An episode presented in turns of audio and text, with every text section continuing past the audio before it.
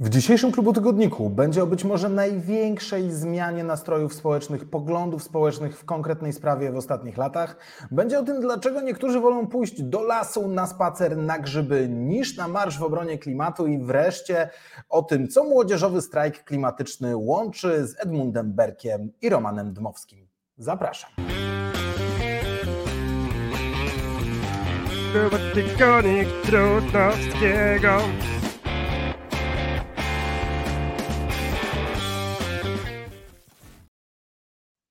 Ja nazywam się Piotr Trudnowski, to jest Klubotygodnik na kanałach Klubu Jagiellońskiego, na YouTubie i na platformach podcastowych. Na samym początku chciałem Wam przypomnieć, tylko do końca najbliższej soboty, 10 grudnia, trwa zbiórka crowdfundingowa na wydanie nowego numeru czasopisma Presję, głównego pisma Klubu Jagiellońskiego, naszego półrocznika. To jedyna okazja, żeby wspierając tę zbiórkę otrzymać papierowe wydanie tego e, pisma. A jeżeli interesuje Was tematyka tego odcinka, to mam dla Was coś ekstra. Jest w tej zbiórce y, taka opcja, że wybieracie pakiet za 99 zł, gdzie zamiast jednego numeru otrzymujecie trzy numery naszego czasopisma. To najnowsze, które właśnie wychodzi z drukarni, y, poprzednie wydanie pod tytułem Integralny ProLife i numer poświęcony ekologii integralnej sprzed kilku już e, lat, który jest zbieżny z tym, o czym będę dzisiaj opowiadał. Opowiada o tym, w jak sposób e, konserwatywny, chrześcijański można myśleć o ochronie środowiska. E, to jedna z naprawdę niewielu szans, by papierowe wydania naszego czasopisma zdobyć, więc serdecznie do tego zachęcam. Zbiórkę znajdziecie na klubjagielloński.pl. Powodem tego, że dzisiaj postanowiłem zająć się tematyką ekologiczną i spojrzeniem na nią E, prawicy, konserwatystów, e, osób o innych niż lewicowe poglądy, jest fakt, że ukazało się właśnie niezwykle interesujące badanie. Badanie, które muszę powiedzieć, jak w pierwszej chwili zobaczyłem ten wykres, to aż nie chciało mi się wierzyć, że wszystko jest tutaj w porządku, no ale po chwili zastanowienia stwierdziłem, że no dobra, skoro zostało opublikowane, to chyba tak wielka zmiana musiała się wreszcie wydarzyć. Otóż kilka dni temu CEBOS opublikował badanie stosunku Polaków do elektrowni jądrowych w Polsce. E, I warto spojrzeć na wyniki tego badania w ujęciu historycznym, czyli zobaczyć, jak przez lata kształtowały się poglądy Polaków w tej sprawie. Można powiedzieć, że tak naprawdę od czasów, kiedy te badania były prowadzone, e, mieliśmy dość wyrównane poglądy Y, co najmniej od 2008 roku. Przez chwilę była lekka przewaga zwolenników budowy elektrowni jądrowej w Polsce. Od 2011 roku przeważali sceptycy, choć wyniki były wyrównane, y, widać było, że jednak tych osób, które boją się elektrowni jądrowej w Polsce było więcej niż tych, którzy są na nią gotowi. W 2021 roku, w maju, półtora roku temu, było to 45% osób, które sprzeciwiałoby się budowie elektrowni jądrowej w Polsce, do 39%, którzy opowiadaliby się za budową. Tymczasem w tej chwili zwolenników jest 75%, a przeciwników e, zaledwie 13%.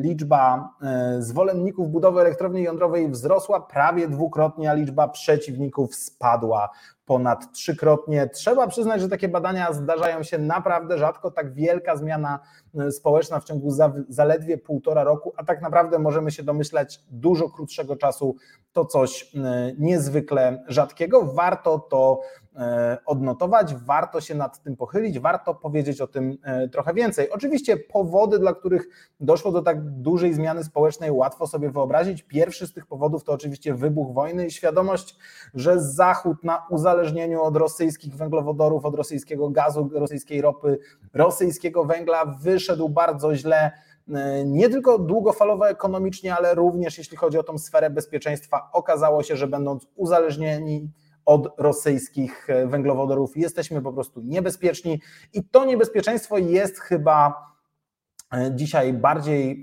uświadomione wśród Polaków niż e, te wszystkie wyobrażone zagrożenia związane z budową elektrowni jądrowej. Ale jest też oczywiście drugi powód, czyli fakt, że właśnie od momentu, kiedy wybuchła wojna temat budowy elektrowni jądrowej w Polsce przyspieszył, pojawiło się e, trochę konkretów, pojawiły się bardziej niż dotąd e, konkretne ustalenia ze stroną amerykańską, pojawił się projekt koreański. O tych wszystkich projektach z Jakubem Wiechem rozmawiał Paweł Musiałek w formacie Szanowne Państwo na naszym kanale. Jeżeli nie słuchaliście, możecie odsłuchać, ale myślę, że kluczowe było to, że pomimo tego, że właśnie mieliśmy pewnego rodzaju przyspieszenie, szereg kontrowersji dotyczących wyboru e, kontrahenta, procedury, w jakiej będzie się to działo, to tak naprawdę nikt na scenie politycznej nie był przeciwnikiem budowy elektrowni jądrowej, co chyba siłą rzeczy, kiedy stało się to bardziej realistyczne niż kiedykolwiek wcześniej, musiało Polaków przekonać, że jest to dobre i bezpieczne rozwiązanie dla Polski. Ale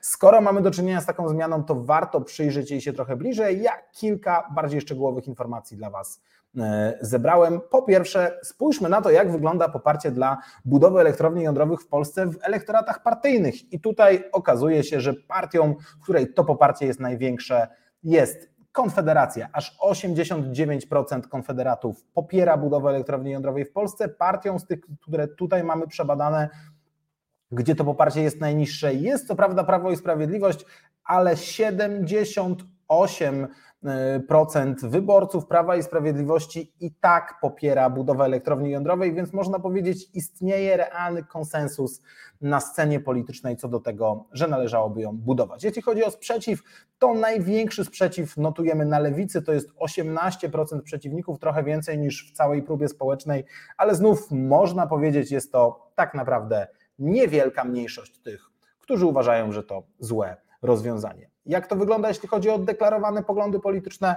Podobnie jak w przypadku sympatii partyjnych, 75% wyborców lewicy jest za budową elektrowni jądrowych w Polsce, 76% wyborców centrów centrum i najwyższy odsetek 83% wśród wyborców prawicy. Ten wynik ogólny, ogólnopolski na całej próbie e, zaniża poparcie dla budowy elektrowni jądrowych w grupie, która nie potrafi sprecyzować swoich poglądów. Odpowiada na to pytanie trudno powiedzieć. Wśród tych osób tylko 53% deklaruje się jako zwolennicy. No i wreszcie ciekawostka poglądy kobiet e, i mężczyzn dotyczące budowy elektrowni jądrowej, no tutaj widzimy dość e, dużą różnicę. 87% mężczyzn deklaruje poparcie dla budowy polskiego atomu, i tylko 64% kobiet. Oczywiście to tylko jest relatywne w porównaniu z mężczyznami, no bo to cały czas jest zauważalna, znaczna większość kobiet, która również popiera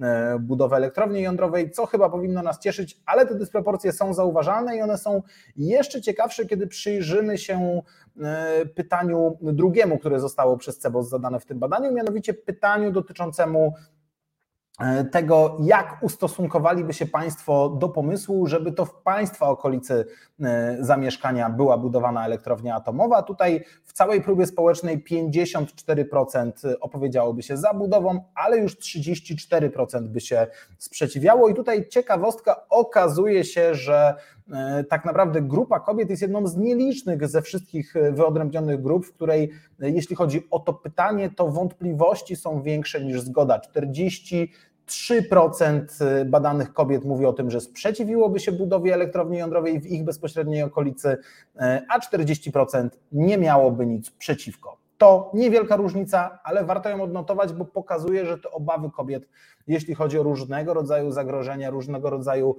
wyobrażenia dotyczące zagrożeń, są po prostu większe i różnego rodzaju komunikacja społeczna, polityczna, przekonywanie do postaw powinno brać to pod uwagę. Przecież z tym samym mieliśmy do czynienia chociażby w przypadku e, stosunku do szczepień, czy mamy do czynienia dzisiaj y, w przypadku stosunku do uchodźców z Ukrainy. Lęki kobiet są większe i warto brać je pod uwagę w komunikacji trudnych problemów politycznych. E, myślę, że to badanie jest ważne z wielu powodów. Po pierwsze, dlatego, że pokazuje, jak duża zmiana geopolityczna, jak duża zmiana w stosunkach międzynarodowych, jak duża zmiana w obszarze bezpieczeństwa i energetycznym generuje zmiany postaw e, społecznych i udowadnia, że tego rodzaju zmiany są możliwe, że jeżeli ktoś argumentuje w jakiejś sprawie, że nie można jakiejś sprawy przeprowadzić, bo Polacy są jednoznacznie przeciwni i nie dadzą się do tego przekonać, to nie bierze pod uwagę wszystkich okoliczności, które mogłyby nawet w krótkim czasie odwrócić postawy społeczne. Ale jeszcze ciekawsze jest to, że sądzę, że to badanie pokazuje, że mamy do czynienia z pewnym mitem. Mianowicie z mitem mówiącym o tym, że to prawica jest podszyta lękami, że to prawica sprzeciwia się transformacji energetycznej, że to prawica jest przywiązana do węgla i że to prawica tak naprawdę z podełba patrzy na wszystkie rozwiązania, które należałoby uznać za proekologiczne i naukowe, a za takie należałoby uznać budowę elektrowni jądrowej w Polsce. Myślę, że to jest taki mit paradoksalnie pielęgnowany przez dwie strony debaty. Z jednej strony mamy mm, lewicę, liberałów, zielonych, którzy wzięli te ekologiczne tematy na swój sztandar, no i lubią opowiadać o prawicy, stawiając ją w rogu, stawiając ją w e, kącie i mówiąc: patrzcie, oni jedzą węgiel na śniadanie i dlatego Polska wygląda tak, jak wygląda. Jak przyjdziemy my, to dopiero w Polsce będzie prawdziwa, środowiskowa, pronaturalna e, rewolucja ale z drugiej strony mamy też oczywiście część prawicy, która widzi w tym paliwo polityczne, która widzi w tym e, potencjał do tego, żeby negując potrzebę zmian e, w systemie energetycznym budować swoje poparcie i sama opowiada o tym, że prawica z natury powinna być podejrzliwa wobec ekologicznych rozwiązań. Ja mam wrażenie, że tak naprawdę mamy do czynienia z wygodnym mitem, że nie znajduje to potwierdzenia w rzeczywistości i postaram się w drugiej części tego odcinka przekonać Was do tego, że mam rację. Wyodrębniłem sobie trzy argumenty. Po pierwsze, w ostatnich latach mamy do czynienia z, no właśnie, pojawieniem się takiego nurtu zielonej, ekologicznej prawicy, zielonego e, konserwatyzmu. E, ono tak naprawdę można powiedzieć ma takie trzy swoje podnurty. Pierwszy to jest ten nurt inspirowany Rogerem Scratonem, wielkim brytyjskim, zmarłym nie tak dawno e, konserwatystą, autorem książki Zielona filozofia, jak poważnie myśleć o naszej planecie.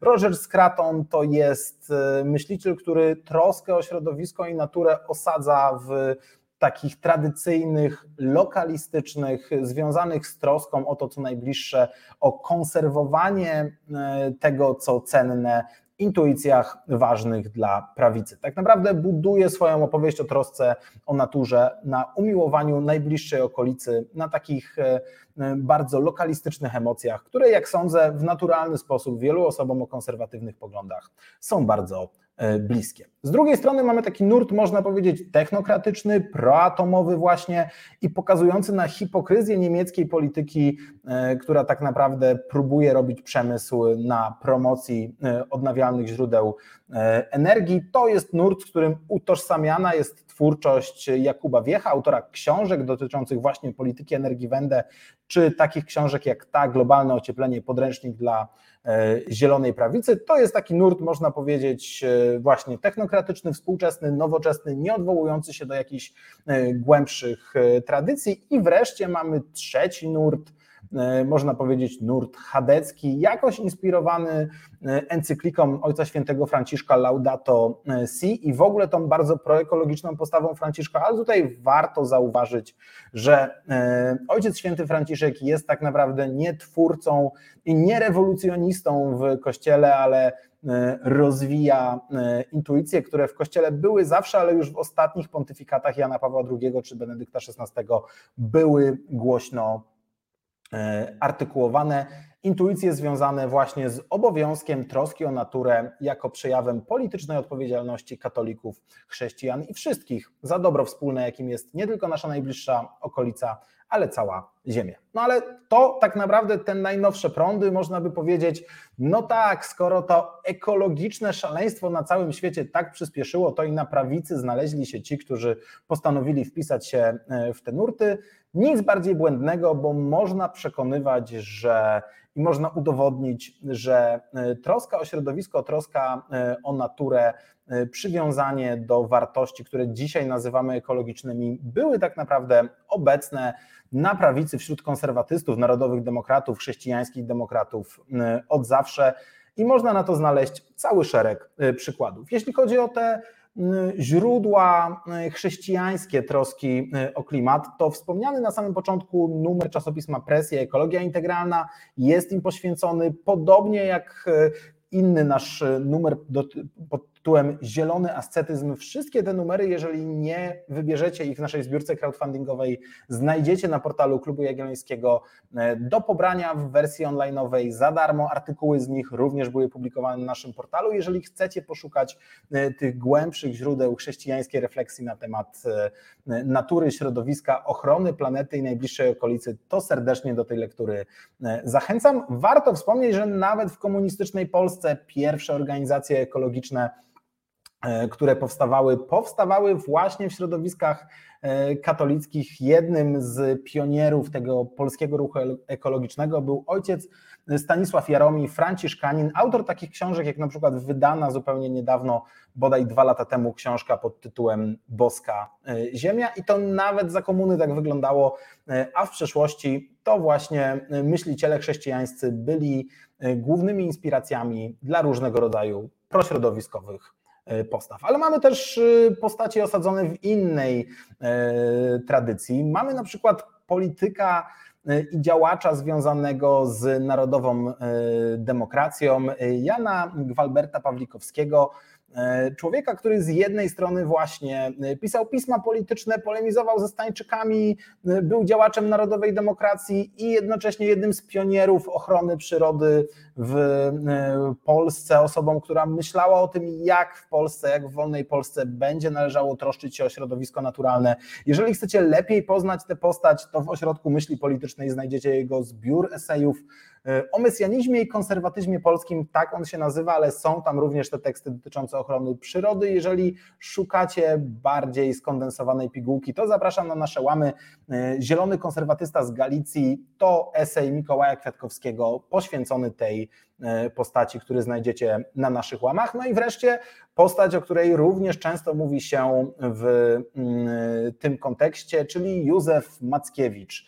Wielki pisarz, e, autor wielkich powieści, e, kontrowersyjny publicysta i dziennikarz, nieprzejednany e, antykomunista, brat Stanisława Mackiewicza, postać wielobarwna, niezwykle intrygująca, jedna z najbardziej wyrazistszych postaci polskiej historii polityczno-intelektualnej XX wieku. No i właśnie od wielu lat mówi się o tym, że umiłowanie Józefa Mackiewicza do przyrody jest czymś, co go wyróżnia na tle również innych pisarzy, zwłaszcza pisarzy politycznych, że jego zainteresowania związane ze studiowaniem nauk przyrodniczych e, widać w, na kartach jego literatury. Chyba pierwszy w Polsce artykuł dotyczący ekologicznych postaw Józefa e, Mackiewicza to w ogóle był w takim ekoanarchistycznym zinie E, jeszcze na początku lat 90. E, publikowany, a nie w żadnym prawicowym e, czasopiśmie, ale faktycznie jest coś na rzeczy, jeżeli weźmiemy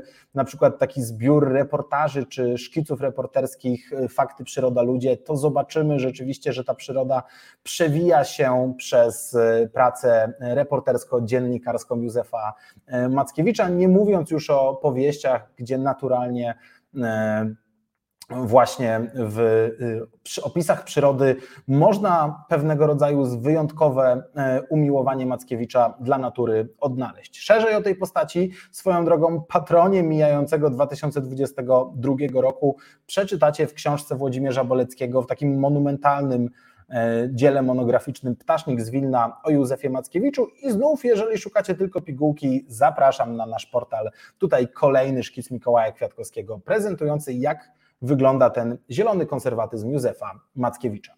No dobrze, tyle tych źródeł korzeni, a jak to wygląda dzisiaj? Y, my w Klubie Jagiellońskim wydaliśmy bodaj dwa lata temu taki obszerny raport Zielony konserwatyzm, wyzwania i rekomendacje w 10 obszarach. 10 y, dużych szkiców, 10 dużych esejów na temat tego, w których obszarach różne rzeczy w politykach publicznych dzieją się i dziać e, powinny już za czasów rządów e, Prawa i Sprawiedliwości. W tym zbiorze jest również mój artykuł analizujący nastroje i postawy Polaków, zwłaszcza Polaków o poglądach konserwatywnych do kwestii ochrony e, środowiska. Zachęcam do przeczytania tego artykułu, on jest długi e, i zawiera tak naprawdę wiele różnych wątków, ale ja chciałem zwrócić uwagę na jeden. Otóż wydaje mi się, że przekonująco w tym szkicu pokazałem, że tak naprawdę postawy Polaków, a zwłaszcza postawy Polaków o poglądach konserwatywnych są mocno skorelowane z tym, jaką politykę prowadzi rząd i akurat wychodzi na to, że największy wzrost troski osób, wszystkich Polaków, ale przede wszystkim Polaków o prawicowych poglądach w chwili, kiedy w ostatnich latach mieliśmy w chwili, kiedy na temat numer jeden w Polsce wyrastała sprawa smogu, kiedy smog przestał być problemem lokalnym czy środowiskowym, kiedy wszyscy zaczęli o tym rozmawiać i kiedy zaczęto w Polsce realizować pro, program Czyste Powietrze, kiedy rząd Prawa i Sprawiedliwości wziął ten temat na e, sztandary. To był ten moment, w którym odsetek osób deklarujących, że powodem do niepokoju i obaw o środowisko jest dla nich e, właśnie sytuacja w naszym kraju wzrósł najbardziej, to pokazało, że Polacy interesują się tym tematem, że szczególnie interesują się osoby o poglądach prawicowych, no i że rozumieją, że to ważny obszar interwencji publicznej. O historii tego programu i walki ze smogiem możecie posłuchać na naszym kanale znów w formacie Szanowne Państwo w rozmowie Pawła Musiałka z Piotrem Woźnym na temat e, historii tego programu. Piotr Woźny to właśnie obok Jadwigi Emilewicz jeden z głównych, dwóch, dwóch głównych architektów tej antysmogowej zmiany w polskiej polityce, która jak widać wpłynęła również na postawy. Wrócę jeszcze na chwilę do tego wykresu, bo jak widzicie, po 2018 roku, kiedy mieliśmy do czynienia z takim wzmożeniem, w 2020 roku zainteresowanie czy ten strach o środowisko spadł. Znów we wszystkich grupach, ale najmocniej w grupie prawicowej. Ja analizując to, Sądzę, że udowodniłem, że miało to do czynienia, miało to związek właśnie z faktem, że to był moment, w którym mniej było w debacie publicznej o tych sprawach lokalnych, o, krajowej, o krajowym ekosystemie, o jakości powietrza w naszej okolicy, a na y, pierwsze strony gazet, nagłówki serwisów informacyjnych trafiła Greta Thunberg. Żeby zobaczyć dowód na tę tezę, zachęcam do lektury całego tekstu. Jak wszystkich przywoływanych tutaj materiałów, link do tego materiału znajdziecie w opisie tego odcinka, czy to na YouTubie, czy na e, platformie podcastowej. Y, zachęcam Was do skonfrontowania się z tą tezą, ale mnie ona przekonuje, pokazuje, że Polacy y, chętnie wyrażają troskę o środowisko, interesują się tymi kwestiami, kiedy są one bliskie, lokalne, ale wtedy, kiedy ktoś próbuje sączyć im jakąś wielką, globalną opowieść y, o koniecznej rewolucji, to podchodzą do tego ze znacznym dystansem. No i wreszcie czwarty argument, który chciałem przywołać, który wydaje mi się E, istotny, tyczy się pewnej tradycji myślenia o wspólnocie politycznej. Mianowicie, nie wiem, czy zwróciliście na to uwagę, ale te środowiska, takie jak Młodzieżowy Strajk Klimatyczny, nawet te, które odwołują się do Grety Thunberg, bardzo często mówią o tym, że potrzebujemy polityki ekologicznej, dlatego że wynika to z naszej odpowiedzialności e, wobec kolejnych pokoleń, że musimy w odpowiedzialności za kolejne pokolenia e, wziąć się do większej troski o planetę. I wbrew pozorom, jakkolwiek mówią to młodzi ludzie o raczej lewicowych poglądach, to chciałbym powiedzieć, że jest to pogląd bardzo konserwatywny i wynikający z prawicowej wizji wspólnoty politycznej. Po pierwsze, to jest jedyny punkt polskiej konstytucji poza preambułą, artykuł dotyczący bezpieczeństwa ekologicznego, w którym mowa rzeczywiście o wspólnocie ponadpokoleniowej. W artykule mówiącym o bezpieczeństwie ekologicznym w polskiej konstytucji mowa jest o tym, że nasz obowiązek troski o środowisko wynika właśnie z odpowiedzialności o kolejne pokolenia, którym musimy przekazać to, co sami otrzymaliśmy. A skąd to się wzięło? No właśnie, z konserwatywnej, prawicowej wizji wspólnoty e, politycznej, bo wizja wspólnoty politycznej, wizja narodu, na którą składają się przeszłe, aktualne i przyszłe pokolenia, to jest e, wizja narodu, która tak naprawdę wywodzi się od Edmunda Berka, od twórcy e, nowożytnego konserwatyzmu, e, tego ewolucyjnego e, konserwatyzmu, a w polskiej tradycji politycznej jako pierwszy o tej wspólnocie pokoleń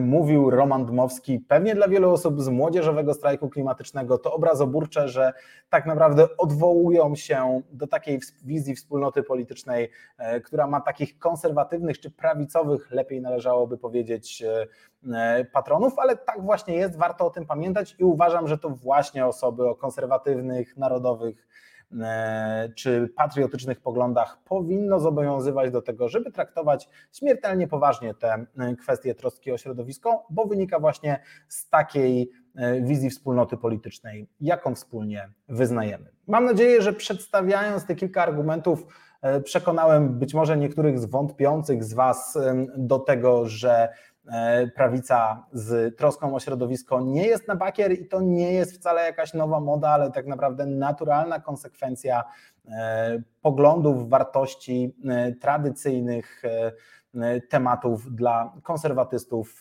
istotnych. Ale warto powiedzieć o tym, skąd mimo wszystko taki duży niepokój, kiedy pojawiają się różnego rodzaju pomysły na bardziej radykalne prowadzenie transformacji e, energetycznej, czy po prostu z wielkiej gospodarczej zmiany związanej z redukcją emisji. Otóż podstawową emocją ludzi o konserwatywnych poglądach jest niechęć wobec rewolucji, niechęć wobec radykałów. Prawicowcy boją się radykałów, boją się i żywią niechęć do osób, które przyklejają się do E, dróg e, i drzwi muzeów, żywią niechęć do osób, które próbują niszczyć e, dzieła kultury, oblewając je zupą pomidorową, czy wreszcie uważają, że dzieci w wieku szkolnym nie powinny zajmować się globalną rewolucją, tylko powinny realizować swój szkolny obowiązek, bez względu na to, czy z takimi osobami się zgadzają, czy nie. To postawa, w której liderem jakiegoś e,